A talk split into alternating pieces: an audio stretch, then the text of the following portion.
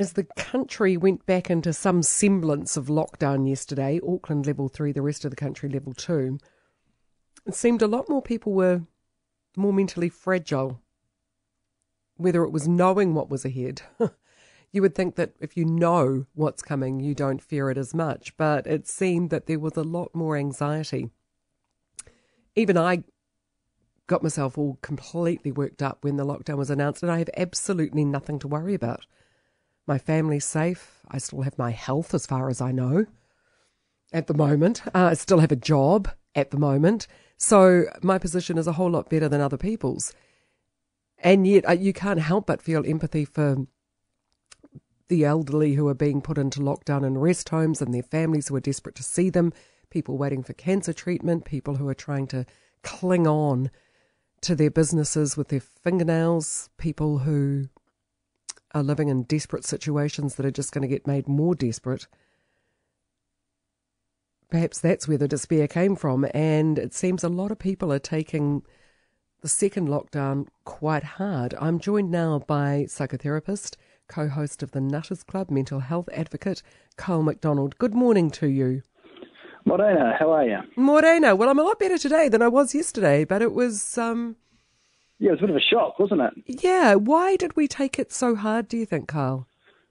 Um, yeah, look, I think I think the main thing was really just the timing. I mean, for for most people, um, I think it really did feel like it came a bit out of the blue. And in retrospect, we can sort of look back now and go, oh, okay, well, perhaps we should have been better prepared. But I think, you know, New Zealand had been living in a somewhat uh, healthy and blissful state of denial, really. Um, and we'd really been making the most of our, of our relative freedom. So it, it really did feel like, you know, sort of nine o'clock the night before, and then all of a sudden, bang, we're back, we're back in level three, at least for Aucklanders. So I think most of it's probably just catching up. But one of the things we also know really clearly from uh, from the wave one experience is that.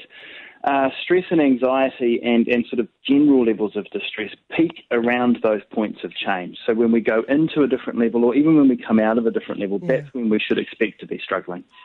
Okay, and how? I mean, for some people, there is genuine reason to be fearful and anxious if they're worried about their business, their job, if they're stuck in a dodgy family situation, if they're, you know, stressed by having no money, the kids trying to have to school them. How do you deal with real stresses? Yeah, look, I think that's um, that's absolutely true. And one of the things I would say is that um, you know we know from last time for each of us individually the sorts of things that we did that worked. We might also know the things we do that didn't work so well. Um, but, you know, looking back at that last experience of particularly that four weeks of level four lockdown, it is about being able to cast our minds back and go, okay, what worked? Uh, making sure that we are reaching out for support and recognizing that actually, um, you know, what got us through was that sense of being in it together and maintaining those connections and accessing the support where it is available, financial or emotional. Yeah, I mean, for some people, there's not a lot they can do if they're watching their business close this time round. Yeah, that is true, and and you know I, I really feel for people, particularly in Auckland in the hospitality industry, um, and you know the, the particularly uh, tourist industry. I mean, I think Rotorua is going to be particularly yeah. hard hit by the sounds of it. Yeah. Um, you know, but I think it is about, for people who are in that situation, it is about coming back to the present moment yeah. and actually recognising that our first job is, um, you know, health 1st mm-hmm. Put one foot in front of the other, get through the day and get through the day with your loved ones or connected over the um, online with those close to you and just make sure that we're getting through that present moment. What about those of us like me who have got nothing to worry about? So why am I getting my knickers in a knot? well, it's all relative, isn't it? I mean, I'm not a big fan of the kind of the you know hashtag first world problems because I think the relative we can't rate the stress, right? You know, what we know is our own experience, and so all we can really do is recognise if we are in a position. And I'm, I'm much like yourself. I mean, yeah. I can see my clients online. Um, my family are fine. I just sort of go off to work. It's not a huge difference for me, but I think it is about balancing that sense of being able to be grateful um, you know, really practicing gratitude. As a family, we tend to do that around the dinner table each night. Just take a moment to say what we've been grateful for, but also recognizing if there are extra things that you can do to help, whether that might be, you know, chipping in a little money to some charities that are doing good work at the moment, or even just reaching out to people on your Facebook list that you know might be struggling or on their own. Then you know, take some time to do that with the resources that you have. What is it about a lockdown that does because you know, if you look at it objectively, and if you are doing okay, there's not a lot that you're actually suffering. Is it the, the fact that choice is being taken away from you that you feel powerless?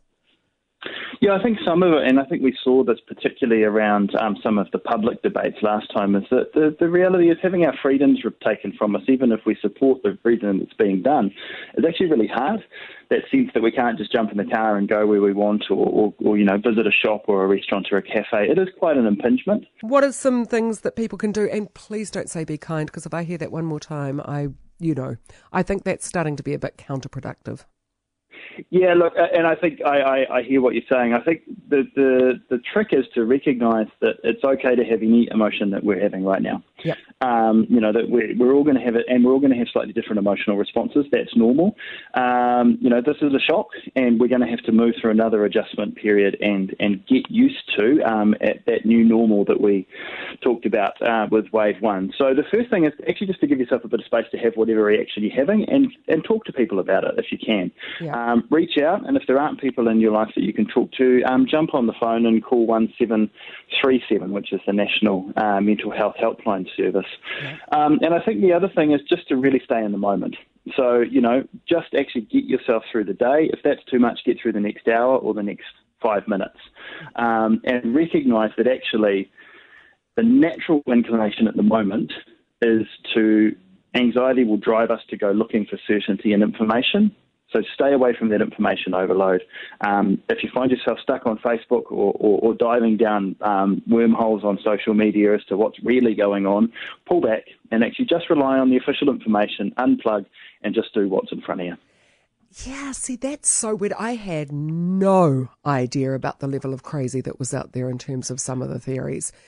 And yet, at the same time, we know that some of the information, official information, has been either massaged or you know, mistakes are made along the way. Yeah, look, I think it's natural to feel like we want the people in charge of us. Um, you know, psychologically, the, want mum and dad in charge yeah. of the country um, to be getting everything right because that's what makes us safe. The reality is we're all human, we're all in this together, and mistakes will be made. And I think we can still feel proud of the way that New Zealand is responding and reacting. Um, and like you say, that the information that's out there, uh, it's a vocal minority. Um. So let's not freak out about the fact that we're all losing our collective minds. There's a small group of people who are responding in their own way to the distress, and I think that's a, a compassionate way to see it. Is that we're all going to we're all going to have our responses, and some people are going to respond in a very distressed way and, and, and in a very paranoid way, and that's yeah. part of the picture.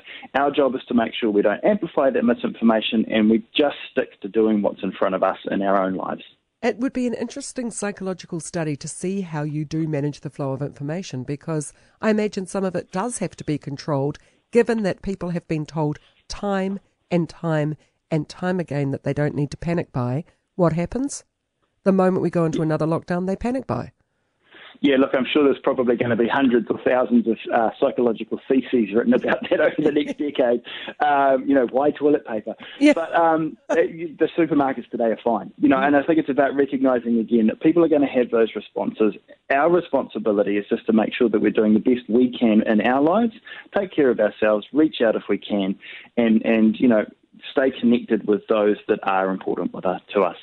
Thank you so much, Carl. Good to talk. Carl MacDonald, psychotherapist, mental health advocate, co host of the Nutters Club on Sunday night on Newstalk ZB.